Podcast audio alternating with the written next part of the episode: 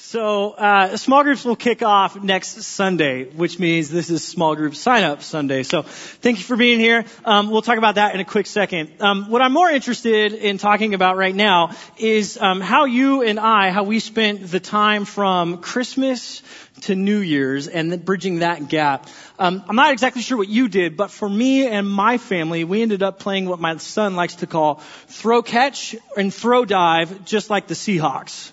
So here's here's us. We're hanging out right here. Um, he takes his shirt off because he gets really really sweaty, and um, and he wants to show off his muscles like DK Metcalf. So he's DK.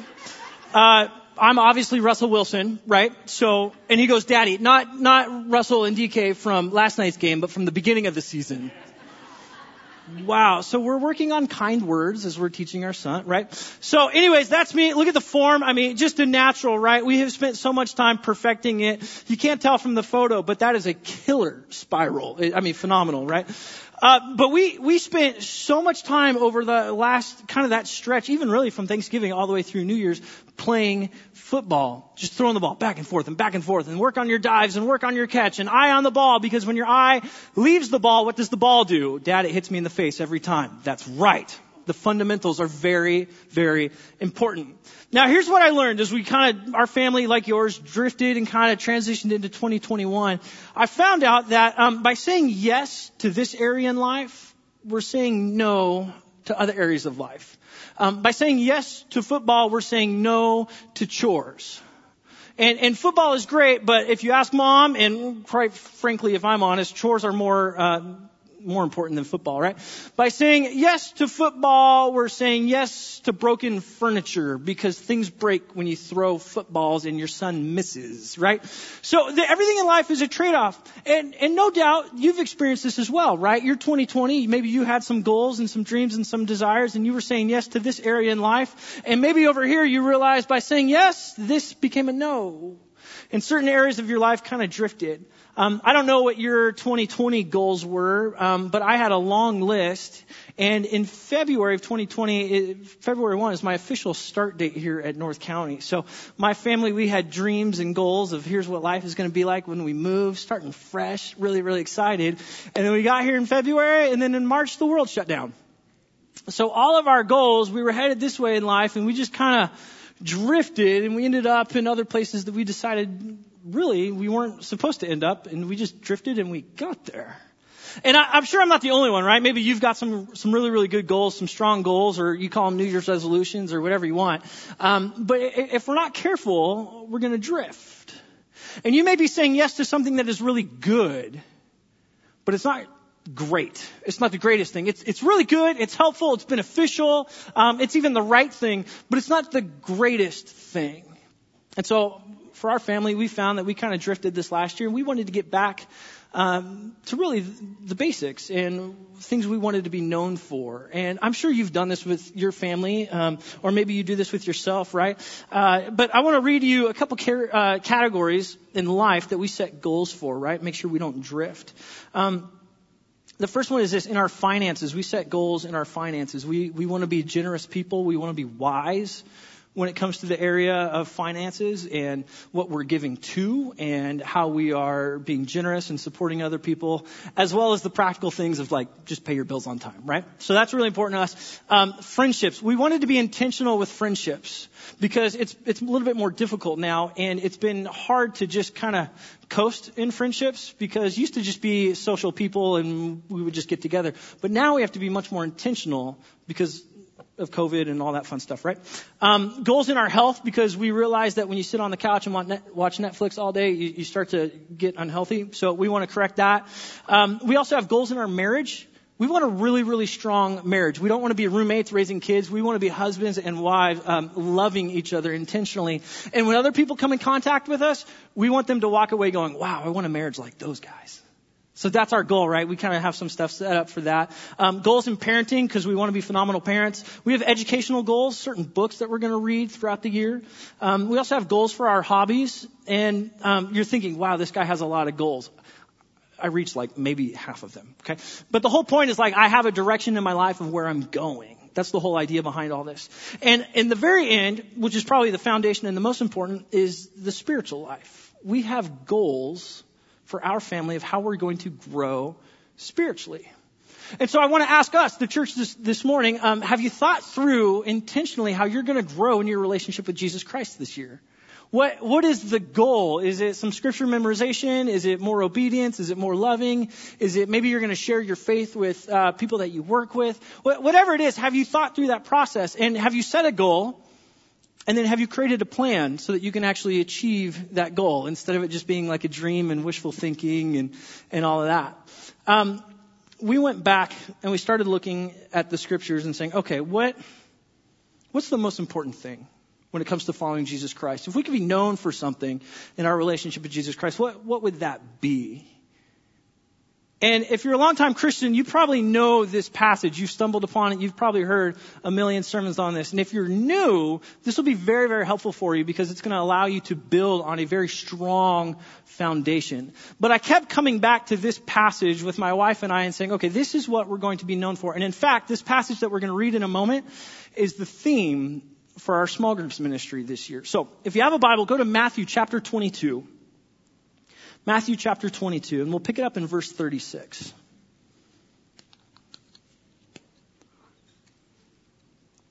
Now, uh, my Bible happens to glow. Uh, some of you are you're like old school with um, real paper and real ink on that real paper.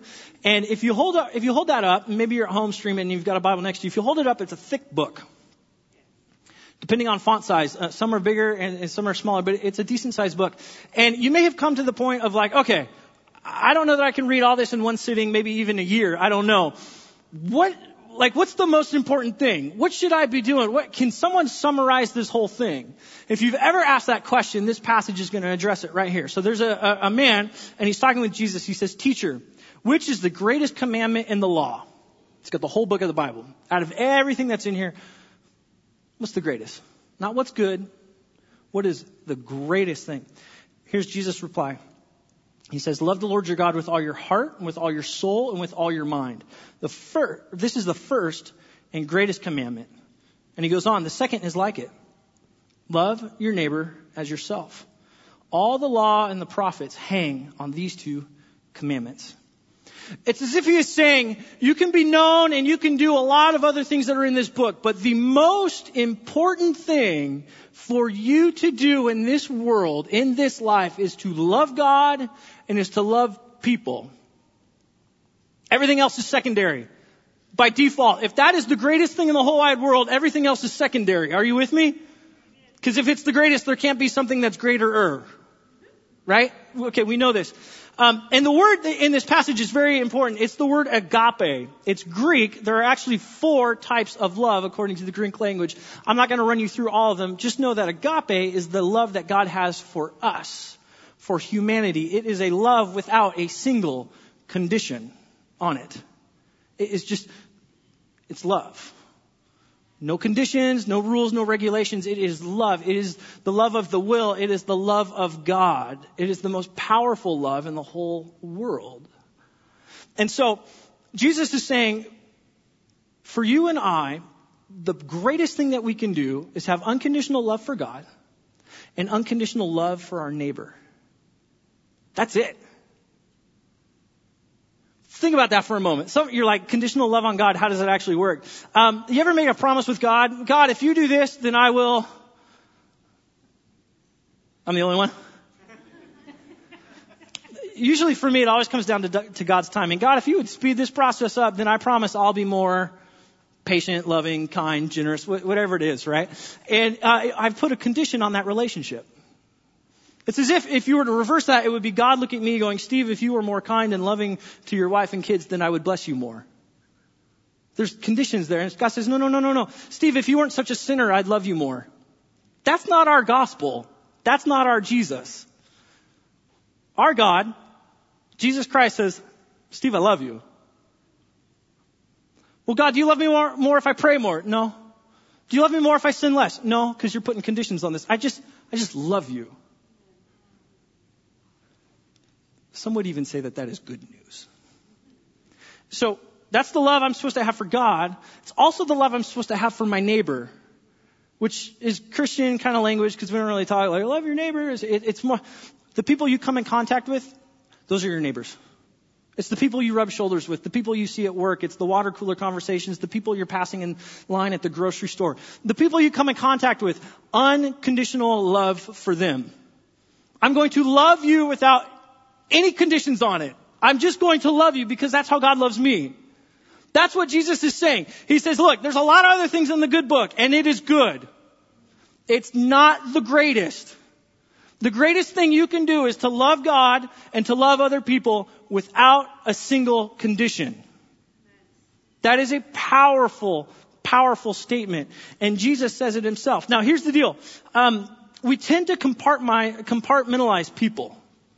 We, we create categories or boxes for people. And, and I'm not upset about this. We do this all the time. It's hardwired into us. It's kind of how you and I make um, sense of a chaotic world around us. We put people in boxes and in categories, which is fine. I'm not upset about that. But when you and I put conditions on the people in those boxes or categories, then we have an issue. It's no longer agape love. It's more like uh, favoritism. But here's some of the ways we can do this, right? I, I created a quick little list. Um, people with certain last names, their last name in a certain community carries more weight, more influence, more power, right? We're going to treat those people a little bit differently. Uh, depending on the people that vote, if they vote according to the way that I see the world, then I'm going to bless you and love you more. And if you vote uh, contrary to me, whoo, say love you, right? Uh, geographical, if you live here in Linden or if you live anywhere else in the world, right? There's this like, okay.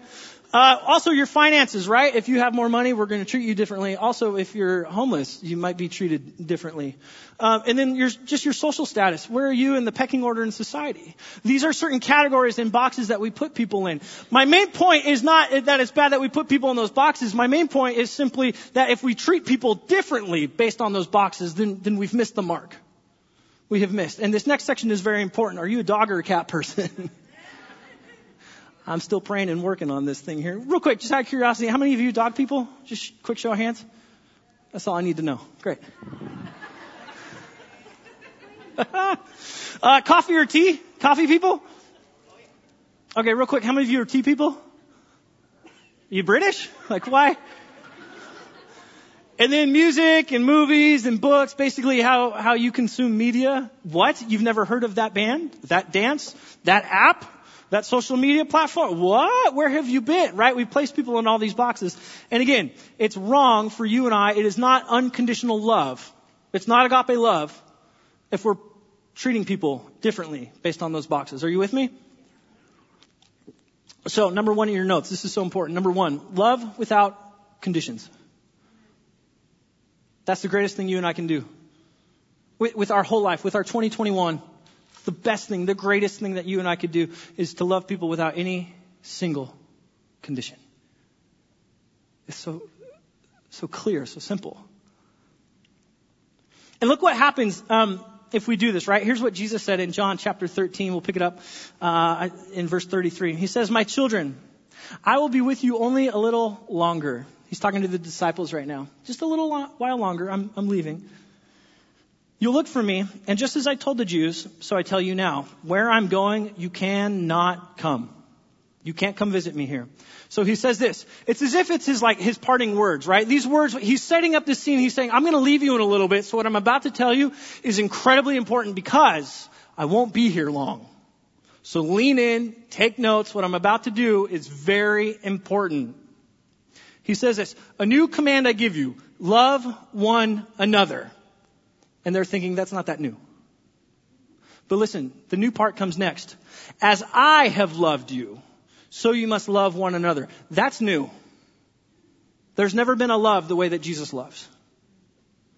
That part's new. Meaning don't just have, you know, good feelings towards other people and don't just be polite towards other people and put up with them or don't simply be hospitable to people. He says, no, no, no, no. I want you to love people like I've loved you. And don't miss this, he's about to lay down his life for all of humanity. This is huge. And listen, listen, verse 35. By this, like this type of love, by this, everyone, the whole world watching, everyone will know that you are my disciples if you love one another. And then Simon Peter is so great. Simon, Simon Peter asked him, Lord, where are you going? Like he missed it. No, I'm not mad about it. Like, I'd be curious too if I was Simon Peter. I don't know how the book ends, right? I'm living in the moment. I go, where are you going? Like, we like you. We want you to hang around. We like your teachings. We feel love. Like, where are you going? And it's like, he missed it. And Simon Peter, great question. It's a good question. But it's secondary to what Jesus just said. He said, the whole world will know that you are a follower of me by the way that you guys love one another. Not, not how you dress, not the type of car you drive, part of town you live in, the job you have, how you vote, none of that stuff. Not even how righteous and moralistic you are. None of that. It's the way that we love each other. The whole world is going to look and go, they must be a follower of Jesus. Do, do you understand that? That is, that is so profound. It's not in tricks and, and, and great philosophy or storytelling or manipulation. It's none of that. The whole world will change and know that we'll, we're followers of Jesus Christ by the way that we love one another, how we interact. It's what our world needs. And, and he says, by, by this, if you love people the way that I have loved you, the whole world is going to know. They're going to say, those people, they must be followers of Jesus. And again, we're talking about this agape love, right? It's love without conditions. And so you're like, okay, I'm with you so far. What does that actually look like? You've probably heard this passage too. Uh, maybe it was even at your wedding, right? Or you've heard it in movies that have wedding scenes in it. It's called uh, the Love Chapter, which I think is kind of fun. But it's not written to husbands and wives for their weddings. It's written to a church in Corinth because they're having a huge argument over spiritual gifts. And Paul's going, hold on, I need to tell you about this love thing. Remember Jesus said you'd be known for this? Here's what he says. He says, love is patient. Love is kind. It doesn't envy and it does not boast. It is not proud. It does not dishonor others. It is not self-seeking. It's not easily angered. It keeps no record of wrongs. Just imagine if our relationships were like that. We're only halfway through the passage. We're, we're patient and we're kind. We're not keeping records. Um, imagine what your marriage would be like for the people that come in contact with you. Imagine what your children would say about you. He, he keeps going. It's, it's beautiful. Love, do, love does not delight in evil, but it rejoices with truth. It always protects, it always trusts, it always hopes, and it always perseveres. To the church in Corinth, the world will know you're a disciple, a disciple of Jesus Christ by the way you love one another, not what spiritual gift you have, or which one you think is superior than the other one. It, it's about love. And the church missed it. They're, they're fighting. So the outsiders, the people that do not attend that church in Corinth, they're looking at this going, I thought you guys were supposed to be about love, but you can't even get along. You're fighting over a spiritual gift given to you from Jesus. What? I think you all missed it. And so he's writing and he says, look, love is patient, love is kind. It does not envy. I'm glad you have this gift and you're doing your thing because God has given me this gift and I'm doing my thing and together that's a beautiful thing. Not that, I mean, that's the idea, not like the fighting with one another. Now, the world should know we're Christians because of the way that we love one another. Uh, the problem in our, our, world and our society is that that's not what Christians are known for. Uh, I read a book in college, and I always thought it was funny when pastors said they read a book and it changed their life. I was like, you gotta be kidding me. It's just a book and it changed your life. So anyways, uh, this book changed my life in college. um, and let me tell you why before I read the chapters and all that. Um, we read this, and it was really interesting because this book doesn't represent me or my friends or really even my church experience. But I'll tell you what it is. It's, it's unchristian, and it says what a new generation really thinks about Christians and why it matters. This is dated. I said I wrote, I read it in college. It's research done in 2007, but I think it still applies. David Kinnaman, uh, he's the president of uh, the Barna Group. They do surveys all throughout the U.S. And basically, the question was simply this: When you hear the word Christian, what do you think of? And basically, he compiled all this national study, all this research, and he said when people think of Christians, they think of unchristian things. So I'm just going to read you the chapter, and don't get lost on good, bad, right, wrong, bad, ugly. Okay? Don't get lost on that. I just want you to see just the chapter headings on some of these things. Okay? Um, chapter three, he takes the first two chapters and explains, you, you know, what the book is about and how they came across their research.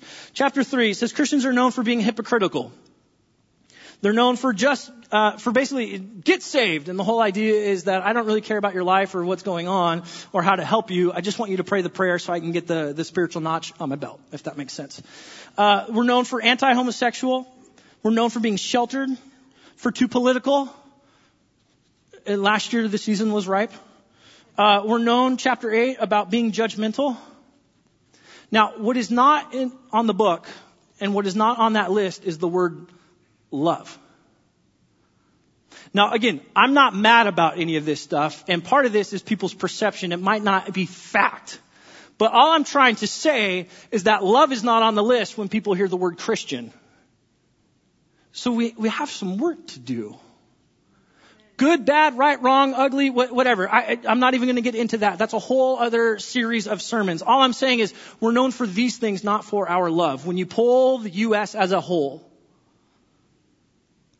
and Jesus didn't say, people will know that you're a follower of me when you make them pray a prayer, or the way that you vote, or when you have a holy huddle and you lock out the outside world. He didn't say any of that stuff. He said, people are going to know you're a follower of me by the way that you love one another.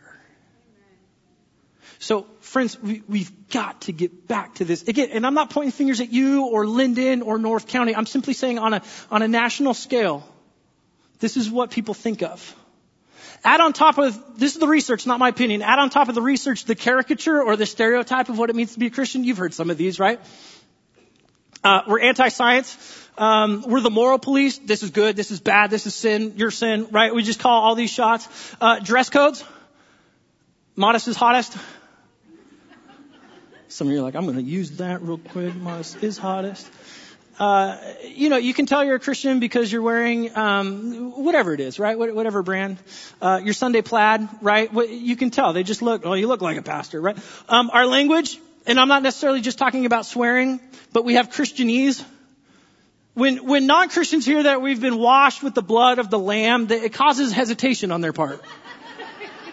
They're like, "This is weird."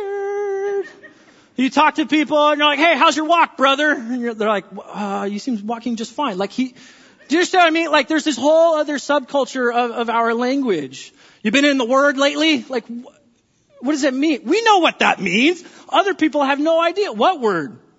How do you go into the Word? I, right? I'm just trying to point out that there's this whole other subculture, this stereotype stuff. Christian knockoff versions. You like YouTube? Try GodTube. Did your kid like cartoons? Try VeggieTales. You like the movies? Watch Fireproof.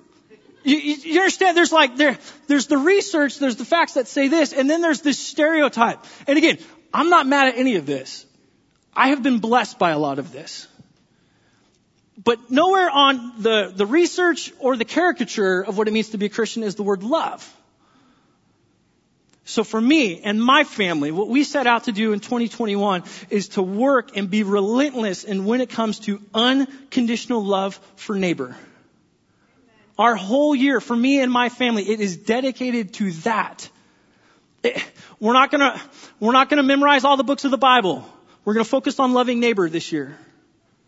Okay? We're not, we're not gonna focus on how our beliefs line up with our politics. That's important too. We're gonna focus on love of neighbor.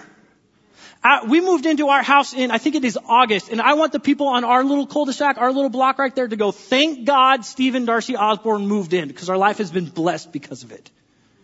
That is the goal. It's, it's the theme of our small groups this year, and I hope it would be the theme of your life this year, that this year, in 2021, people will know that we are Jesus' disciples by the way that we love one another. If I haven't given you point number two, I'm sorry, I got a little carried away. Number two, people will know we're Christians by the way we love each other. Can I give you point number three? I got passionate and I got lost. Number three, we all need to practice loving others without conditions. Listen to what Jesus said. Here's what happens when we do this. Ready? Matthew 5. It says, in the same way, let your light shine before others, that they may see your good deeds, right? Your love, your love for a neighbor, and glorify your Father in heaven. Did you catch it? In the same way, let your light shine before others that they, non Christians, the outside world, they're going to see your good deeds when you mow someone else's lawn, you shovel their driveway, you get groceries for them, you check it on people uh, in, in nursing homes, and you reach out to other people, you put air and gas in someone else's car. When the way that you live your life, when people see you and the love that you have for God and neighbor, they're going to go, there must be a God. And they're to worship that God.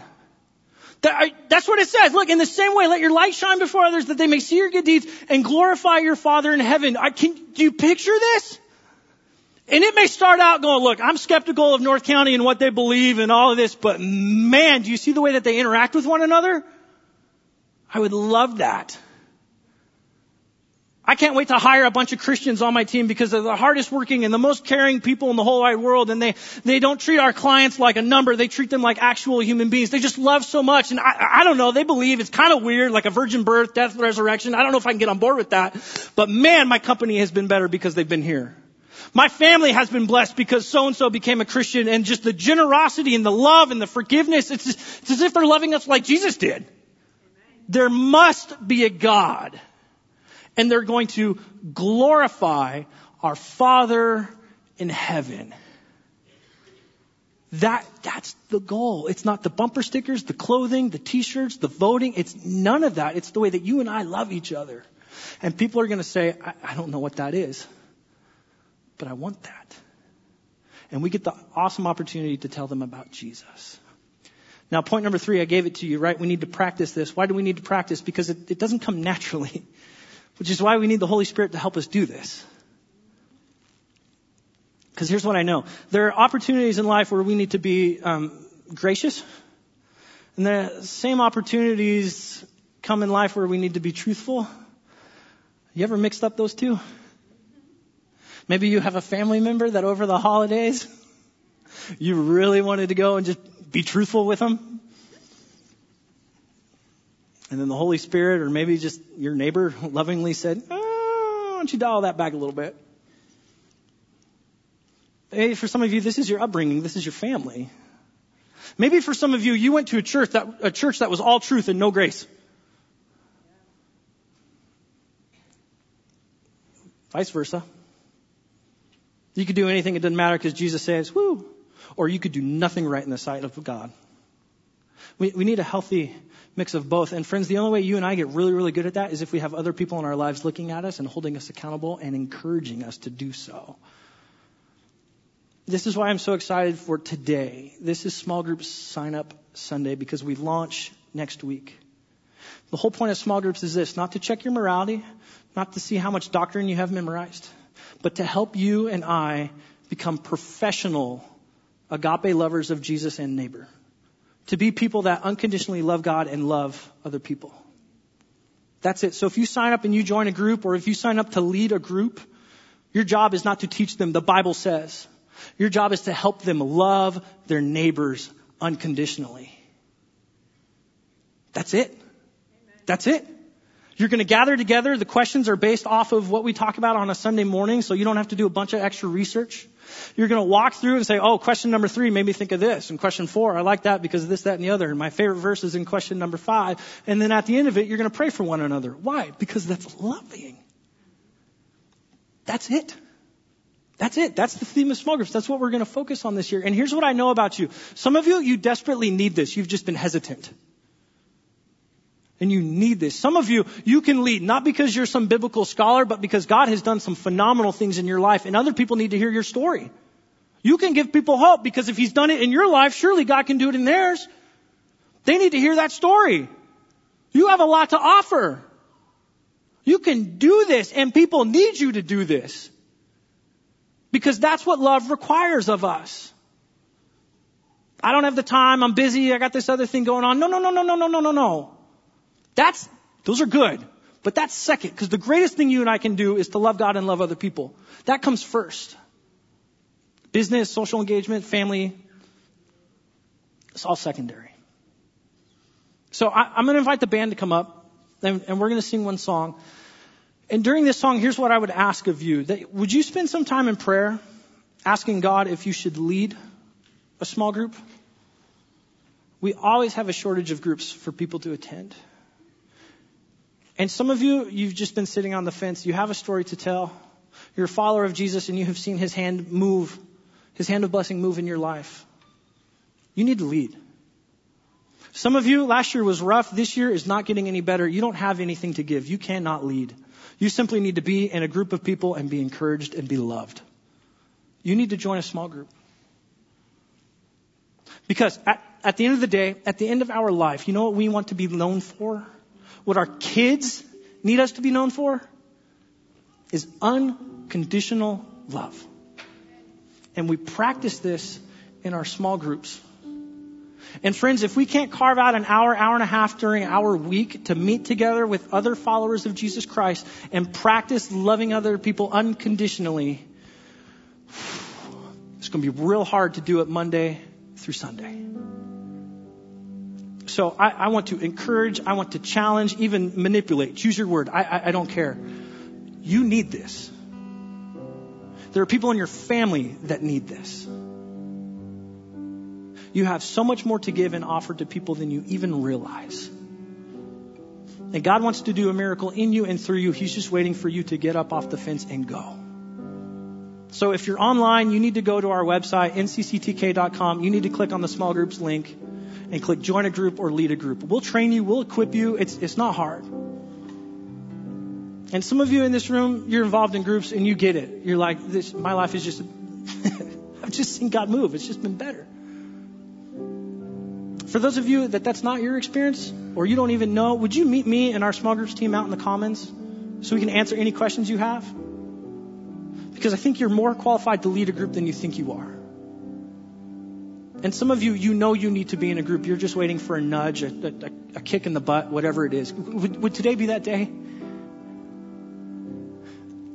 I, I believe that 2021 will be the year that Christians shift that narrative. That we are known for our love of God and our love of neighbor. It's what the world needs, it's what the world wants, and we have the answer. So during this time of worship, would you pray? Would you even look with your spouse and take their hand and eyeball to eyeball, kneecap to kneecap, and say, Does God have this for us? Should we lead? Should we join a group? And would you pray and seek the Lord during this moment? So, Father, would you be with our, our church community, both online and in the room, Lord?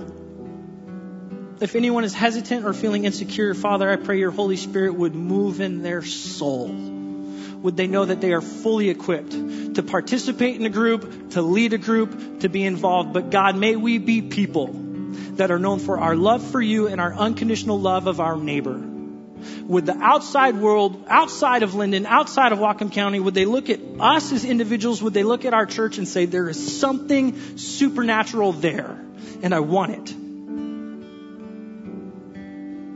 And God will will give you all the honor and all the glory. Father, would you speak to us in this moment? Your church is gathered. We're here. We want to hear from you. Amen.